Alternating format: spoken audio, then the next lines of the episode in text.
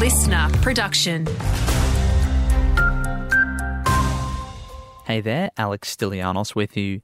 The warmer temperatures mean koalas are moving around to mate or establish new territory, and advocates are calling on all levels of government to introduce greater protections for our national treasures. It's as every year in Queensland, more than 1,000 receive treatment as a result of trauma from things like dog attacks or car accidents. Australian Conservation Foundation's Peter Bulling says things like an end to land clearing in Australia by 2030 is key to koala preservation. One of the key ways that we are working to protect koalas and end this habitat destruction is by campaigning for strong new nature laws, federal nature laws, and that's a campaign that's ongoing.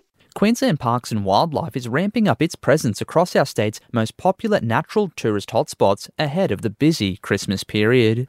We do increase the patrols in national parks and state forests and in the marine parks to ensure that all the visitors are having a, a safe and enjoyable experience. Some of our busiest areas do include Cooloola and K'gari, but visitors and campers can expect to see rangers out and about in many of the parks and state forests during these holidays. Senior Ranger Linda Berendorf there. Now's the time to book your campsite, keep an eye on park alerts, and check out the conditions report online. Upgrades to the Cloncurry Coppermine Creek Bridge could be finished by the end of next year. The project recently received a $5 million federal funding boost, with construction not too far away. Mayor Greg Campbell says Council's decision to replace the bridge came down to safety. It's an old bridge. It's that old and was built in a day where there's very little engineering paperwork that staff have got to be able to identify where it is in its life cycle to make sure that it is still safe.